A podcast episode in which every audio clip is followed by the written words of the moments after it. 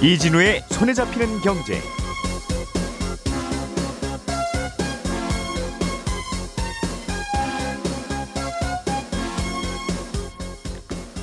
안녕하십니까 이진우입니다. 추석 연휴가 시작된 게 엊그제 같은데 벌써 연휴의 마지막 날이네요. 연휴는 항상 길어도 짧고 짧아도 짧습니다. 명절에 모처럼 가족들 친지분들 한 자리에 모여서 이런저런 얘기 많이 나누셨을 때 아마도 어, 등장했을 이슈 하나를 저보고 맞추라고 하면 아마 부동산 얘기셨을 겁니다.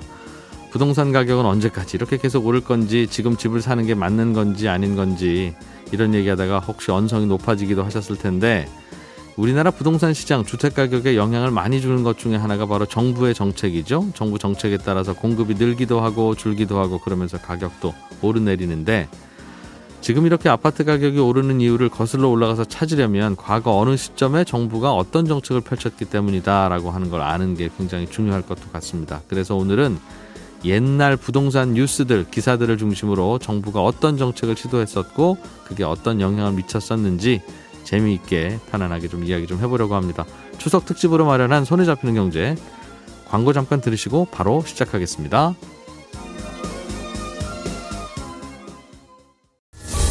오늘의 뉴스를 프로파일링 합니다. 평일 저녁 6시 5분 표창원의 뉴스 하이킥.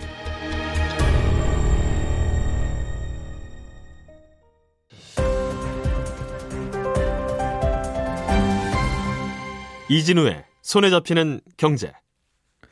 네, 추석 특집으로 보내드리고 있는 추석 특집 한국 경제 라떼 타임. 오늘은 어, 마지막 날입니다. 오늘은 우리나라 아파트 가격에 영향을 미친 부동산 정책 변화에 대해서 재밌게 얘기 나눠보려고요. 행복자산관리연구소 김현우 소장, 손에 잡히는 경제 박세훈 작가 두 분과 함께 합니다. 안녕하세요. 네, 안녕하세요. 야 연휴 내내 그-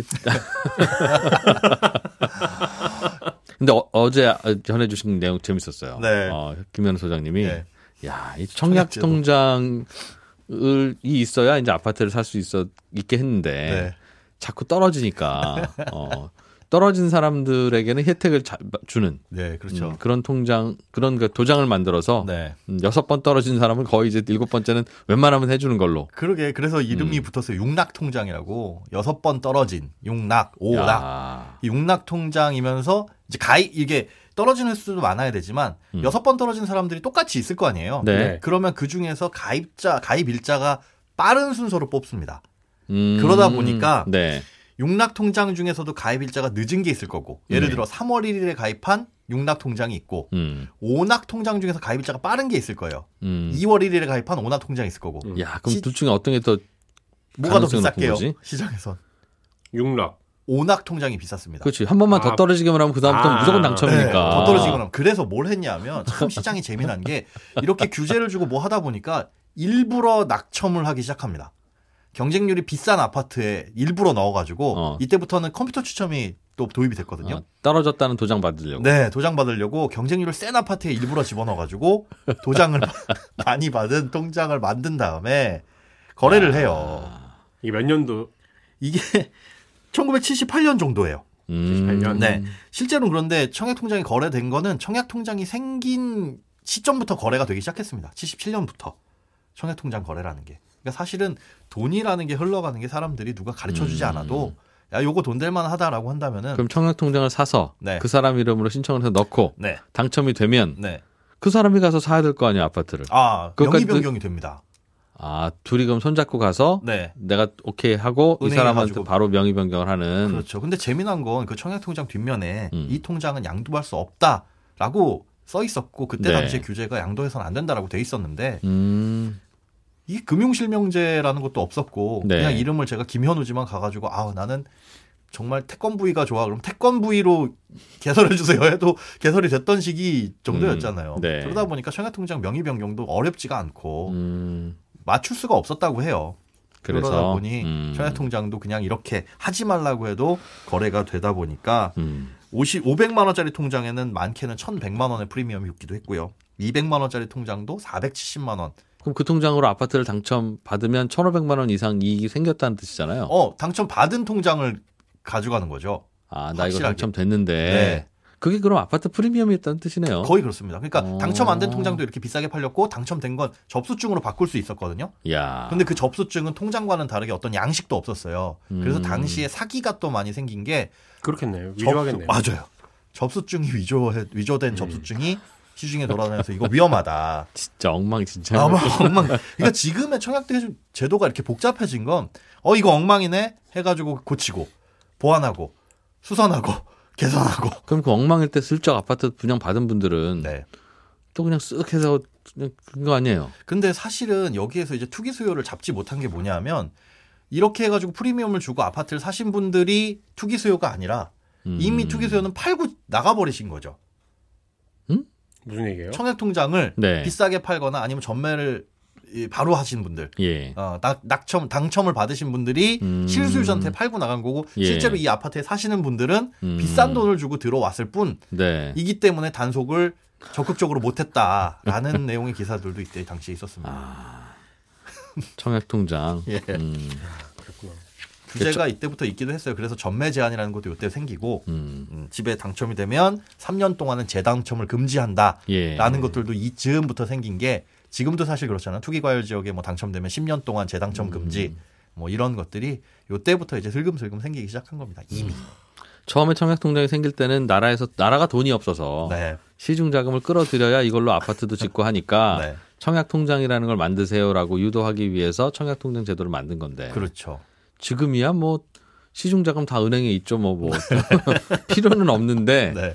그렇다고 그럼 다시 선착순으로 할 거냐 아니면 뭐 어, 많이 떨어진 순서로 할 거냐 애매하니까 그렇죠. 어, 여전히 여전히 청약 통장 제도를 유지하고 있는 네. 음, 그러면서 지금의 제도로 자리가 굳어진 건 사실은 음. 2006년에서 2007년 정도 그 즈음에 정도 예, 가점제도 생기고 또 2009년에 주택청약 종합저축으로 통장도 세 개가 하나로 합쳐지고 음, 이러면서 지금의 모습을 갖췄습니다. 갖추고 있는데 지금 청약 통장에 천만 원이 있는 거 없는 게 네.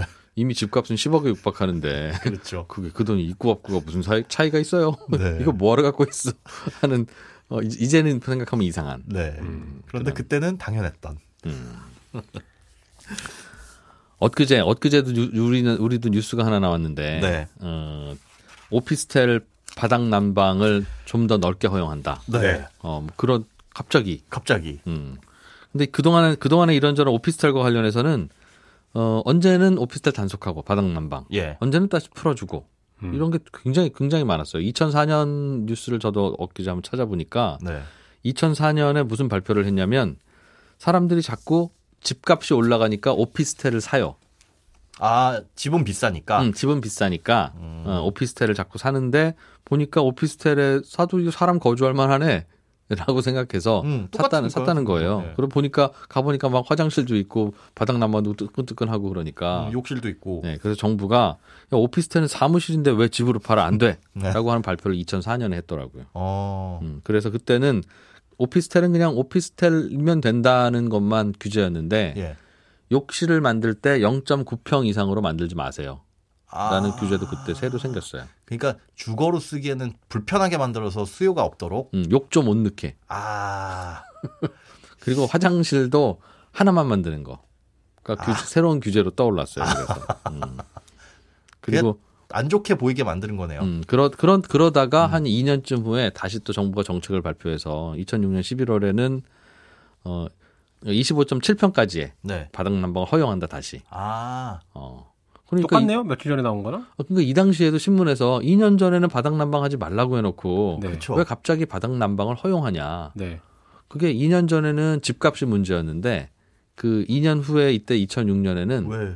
전세값이 계속 올라가니까 집값은 아. 못 잡는 상태에서 전세값도 계속 올라가고 이거 도대체 어떻게 해야 되냐 이제 사람들이 이러니까 그럼 오피스텔이라도 집처럼 좀. 쓰게 하자. 이유는 지금과 거의 비슷하네요. 어, 항상 항상 항상 그랬던 거예요 그렇게 음. 음. 오피스텔과 관련해서는 굉장히 다양한 어, 역사가 있는데 어, 제가 한번 살펴보니까 어, 조금 전에 말씀드렸던 2004년의 규제도 분명히 있었지만 네. 그 이후에도 2007년 그 다음 해인 2007년에는 바닥 난방을 전용 면적 50제곱미터까지는 또 허용을 해주고 음. 어 그러다가 또 2008년에는 집값이 안 잡히니까 바닥 만- 난방 허용 면적을 60으로 늘리고 2009년에 60에서 85로 늘린 거예요. 바닥 난방을 계속 넓은 것까지 집값 안 잡히면. 오피스텔 바닥 난방이 지- 집값의 지표네요. 음.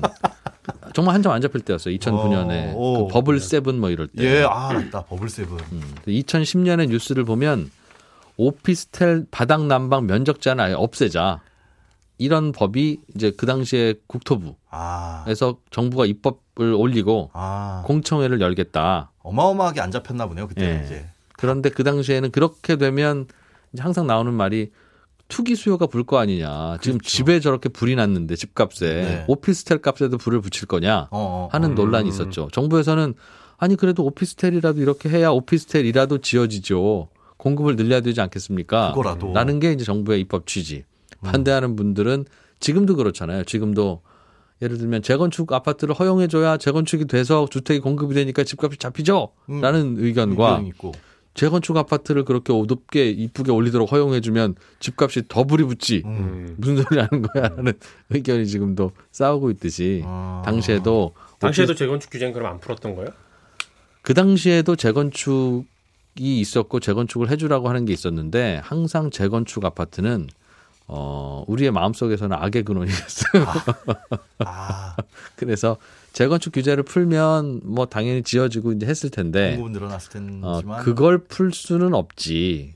그건 그러면 집값에 불이 붙지라고 하는 게 이제 국민들의 상식처럼 되어 버리면 정부에서도 아 이거는 이렇게 하면 국민들이 반발할 것 같습니다. 이렇게 해서 이제 못 하게 되는 거예요. 그래서 우회적으로 오피스텔에 오피스텔 같은 걸 하려고 하는데 아, 바닥이 항상 면- 문제니까 바닥 난방 면적을 계속 올리다가 이거는 그래서 안 됐어요. 공청회에서 무제한으로 합시다. 아, 라고 했다가 안 됐고 최근에 이제 140인가요? 120, 120으로 120 올렸죠. 네. 어. 이런 뉴스가 그래서 도- 도- 되게 많아요. 2009년 3월에도 상가를 원룸으로 바꿀 수 있게 합니다. 어? 라는 그런 음, 뉴스가 있었어요. 상가를 원룸으로 바꾼다. 그 당시에도 왜 이런 일이 벌어졌냐면 그때 우리 뉴타운 정책 이라고 해서 네. 아, 왕십리 뉴타운, 은평 뉴타운, 네. 길음 네, 네. 뉴타운 이런 거 하겠다고 했잖아요.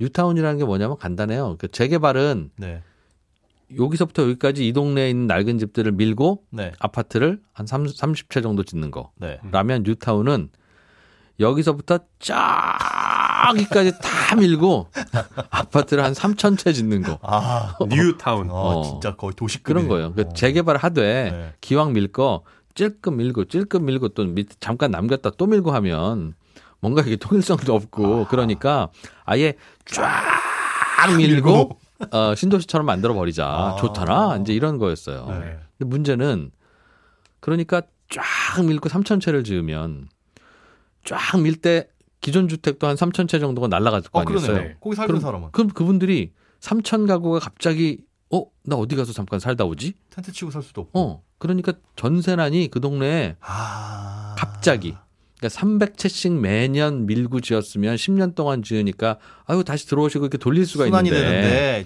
쫙 한꺼번에 미니까. 쫙 미니까 속은 시원하고 잘 멋있게는 지어지는데 거기 있는 세입자들은 그 우리 3년 동안 어디 가서 사나요? 그러면 없는 거예요. 안 되는 거. 그리고 이 뉴타운이 왕십리 뉴타운, 기름 뉴타운, 은평 뉴타운 다 이제 강북 지역에 있다 예, 보니까 네. 그 동네가 그 동네라서 아, 집 구하러 왔어요. 그럼 어디, 뭐 어디 서 왔다 오셨어요? 아유, 저는 기름에서 왔어요. 어, 나 은평에서 왔는데 뭐 여기 방이 없나요? 이제 이렇게 만나는 거예요. 아, 그러다 보니까 전세값이 자꾸 올라가니까 그래서 사무실도 상가도 원룸으로 바꿀 수 있게 해주겠다. 거기도 살 수 있게끔. 음, 그래서 요즘 어디 가면 가끔씩 그 시내 같은 데도 원룸 텔 이렇게 해서 써붙인 거뭐 아, 보였어요? 봤어요. 봤어요, 예, 봤어요. 예, 그런 고시원 같기도 하고 네. 그러니까 그 당시에 이런 거 다 허용해 준 거예요. 그렇게. 그때부터 생겼구나.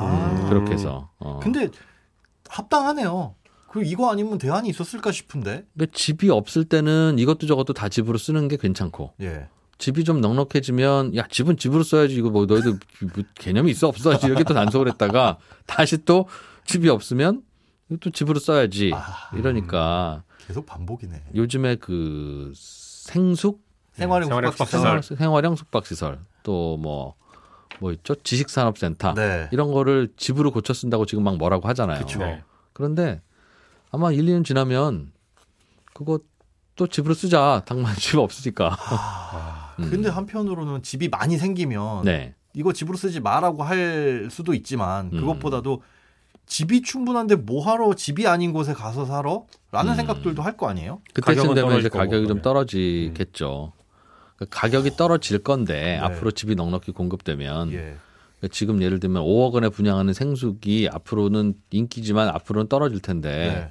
이게 5억짜리가 15억까지 갔다가 아마 떨어지면 13억이 될 거야라고 하면 네.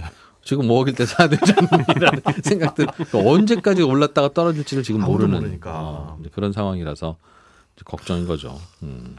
야, 그때 그때 공급에 따라 가지고 앞 상가가 음. 주거가 되고 그래서 이 요즘 그 서울의 역사를 보면 그 당시에 그래서 뉴타운을 그렇게 하겠다고 하니까 만들고 나면 좋거든요. 그렇죠. 일단 완전 만들고 나면 어. 낡은 주택 밀고 아파트만 지어도 좋아지는데 그걸 쫙 밀고 아파트들이 쫙 들어서니까 완전히 천지개벽하는 걸좀 되니까 네. 서울 전역이 나 너도 나도 다 이제 뉴타운 하겠다고 하고 어. 정치인들은 공약으로 내세우고 하다 보니 예. 다들 뉴타운 하겠다고 조합을 만들었는데 네. 그때부터 이제 집값이 슬슬 꺾이기 시작했어요. 아. 그러니까 계산기 두드려 보면 어라? 야 어라 한 3년 4년 후에 우리가 새 아파트를 봤는데 네. 요즘은 아파트 값이 뚝뚝 떨어지니까 3, 4년 후에 새 아파트 받아봐야 우리 공사비를 뽑을 수 있는 거야 없는 거야 이제 이런 계산을 하면서 어. 다들 야 이거 어떻게 해야 돼 하면서 세월은 가서 가고 어허. 그런데 뉴타운으로 지정을 해놓으면 그 지정이 풀릴 때까지는 이 안- 여기 새로 집을 못 짓거든요. 아, 네. 어차피 여기 싹 싹, 밀, 밀어버릴 싹. 밀기로 했는데 음. 각자 알아서 새 집을 지으면 너는 또 그럼 그때 돼서 반대한다고 못 나간다고 새 집 지은지 왜 지은 나를 왜 내쫓냐고 그럴거 아니겠냐. 그렇죠, 그렇죠. 그 짓지 마라고 해서 묶어놓은 지역인데 음. 진도는 안 나가고 묶어 있기는 하고 근데 슬슬 그러니까 그 그렇죠. 당시에 서울시장 선거가 있어서 박원순 시장이 당선이 됐었거든요. 아, 그때예요. 음, 어. 그때 당선이 되면서 안 그래도 이 아파트 쫙 밀고 다 올라가는 거, 그꼭 높은 아파트 올라가는 거 안 그래도 보기 싫었는데, 음. 어, 이제는 도시를 그렇게 아파트 많이 짓지 말자. 요즘 아파트 값 떨어지는 거 봐라. 아, 그쵸. 더 이상 아파트가 당시에 필요 떨어졌죠. 없다, 서울은. 예. 어, 이 정도 아파트 충분하고, 이젠 낡은 주택 있으면 도시를 아름답게 꾸며, 예쁘게. 예쁘게 고쳐. 도시재생. 어, 도시재생. 마을을 고치고, 마을길도 좀 넓히고, 커뮤니티 좀 넣고, 음. 그렇게 해야지 뭐 언제까지 아파트를 아파트 필요 없어 아파트 값이 좀 떨어지는 거 보세요 라고 하는 게 그 당시에 서울시의 공약이었어요. 아. 음, 그러다 보니까 그때부터는 이제 뉴타운 지역 해제 아. 이 낡은 집은 좀 고쳐서 쓸 수 있게끔. 고쳐 쓸 수 있게 지금까지는 요거 아파트 밀고 다시 어, 이 낡은 주택 밀고 다 아파트 지을 거니까 예, 당분간 아무것도 하지 마세요 여기 뉴타운 지역이에요 해놨던 어. 걸 해제하면 그 다음 날부터 낡은 집을 하나씩 부수고 새로 짓기 시작하잖아요. 새 집이 곳곳에 들어간다고요. 그럼 결국 다가구 주택, 다세대 주택 이런 게 예. 곳곳에 박히기 시작하면 이제 그 동네는 재개발 못 하는 거예요. 못 하죠. 그거 집 어. 건축한 사람 입장에서는 새 집들이. 곳곳에 박히면 이제부터는 못 하는 거죠. 음. 지금 그래서 서울의 강북 지역에 그 당시에 뉴타운이 해제되면서 그렇게 새 집들이 박히는 바람에 지금 재개발도 안 되고 아. 어, 아파트도 못 짓고 아. 그런 곳들이 굉장히 많아졌어요. 어, 그때 그래서 그, 그렇게 돼서 못 짓기 시작한 아파트 때문에 공급이 안 되고 지금 그래서 지금 어, 안 되는 거. 그래서 요즘 정부가 공공 재개발을 하겠다고 해서 다시 팔 걷어붙이고 들어가는 이유가 예. 예전에는 전체가 다 한 80% 이상은 낡은 주택이어야만 재개발을 한다였는데 그죠. 이제는 한 3, 40%가 다 이제 좋은 집이 들어가 있잖아요. 네. 네. 그래도 재개발할 수 있도록 이것저것 음. 맞춰주고 어, 노후도 어. 조건도 낮추고 어, 그렇게 하는 걸로 요즘 바뀌는 법들이 그래서 그런 개념으로 들어가는. 그러니까 이게 아파트 값이 언- 올라가면 올라가면 이제 재개발 재건축을 유- 막죠. 네. 올라가니까 재건축을 허용이 좀 더 올라갈 것 그, 같으니까. 그런 그럴 것 같으니까. 그런데 아파트 값이 이렇게 내려가기 시작하면 주민들이 안 해요. 음. 아, 이거 근데 이게 굉장히 중요한 중요한 문제인데 보니까 아파트는 계속 낡아가는데 네. 아파트를 부수고 재건축은 해야 되는데 예. 재건축을 하는 거는 돈이 남아야 재건축을 하는데 돈이 돈이 남을 안- 거라는 확신이 드는 건 아파트 값이 빠르게 오르게 오르는 기간이잖아요. 그렇죠. 네. 이때 야 주민들이 빨리 모여 재건축 재개발 하자 합의 오케이 하고 가야 되는데 아파트 값이 올리기 시작하면 정부가 하지 마. 재건축 중단 재개발 하지만 이제 당연히 그렇게 나오고 그러면 안 되죠. 안 되죠. 그럼 그러다 이제 아파트 값이 잡혀서 아파트 값이 서서히 이제 잡히고 떨어지기 시작하면 자 이제 재건축 허용 하는데 이제 그때부터는 주민들이 안 하죠. 안 하죠. 3년 후에 4년 후에 이 아파트 값이 얼마나 더 떨어질지 아냐. 아, 아, 그런데 우리가 지금 여기서 재건축을 했다가 손해 보면 어떡하냐. 당연한 동의 못. 한다. 그러니까 집값이 올 집값이 올라갈 때는 정부 규제 때문에 재건축이 안 되고 집값이 내려갈 때는 주민 합의가 안 돼서 재건축이 안 되고. 아이고. 분양가도 비싼 거잖아요. 그게 분양가도 정부에서 누르면 네. 우리 그럼 안 하겠습니다. 어, 안 짓겠습니다고 음. 분양가를 안 누르면 음. 가격이 좀 똑같은 가격으로. 거죠. 그러면 서울의 한강변에 재건축해서 올라간 저 새 아파트들 저건 뭐냐? 그게 이제 그런 것들의 역사를 살펴보면 네. 아파트 값이 분명히 고점 찍고 떨어져서 큰일이다 큰일이다 하는데 네. 하는데 그런데도 그런데도 주민들은 그래도 조금 더 떨어지더라도 이 아파트는 비싸. 아 충분히 어, 충분히 비싸. 수익이 조금 줄었을 뿐이지 손해는 아니야. 아니야. 아, 그러니까 한번 해보자. 네. 그러다 또 올라갈 수도 있고. 예. 그래서 아파트 값이 매우 비싼 지역만 그런 재건축이 돼요. 아, 그러니까 서울 강남의 강변에 있는 아파트들은 충분히 비싼 곳. 야, 좀 떨어져도 뭐답 나와 하니까 하는 건데 강북의 혹은 외곽 지역에 이런 아파트 값이 조금만 떨어지면 야, 이거 해 가지고 돈 남겠어? 오히려 손해 볼수 건축비는 있겠네. 똑같이 드니까요. 아. 한강변 아파트를 짓나 그렇죠. 어, 어디 그 달동네 아파트를 짓나 건축비는 똑같은데 어허. 지어서 팔면 달동네 아파트들은 싸게 분양받을 수밖에 할 수밖에 없으니까. 그래서 외곽 지역으로 갈수록 재건축이 잘 안 돼요. 아이고 어, 거기가 그런- 더 필요하기도 그런 한데. 문제가 있어서 아파트를 부수고 다시 짓는 문제도 어, 항상 이런 고민거리가 있더군요. 네, 에, 잠시 후 11시 5분에는 어, 이어지는 손에 잡히는 경제 플러스에서 또 한 번 뵙겠습니다. 고맙습니다. 이진우였습니다.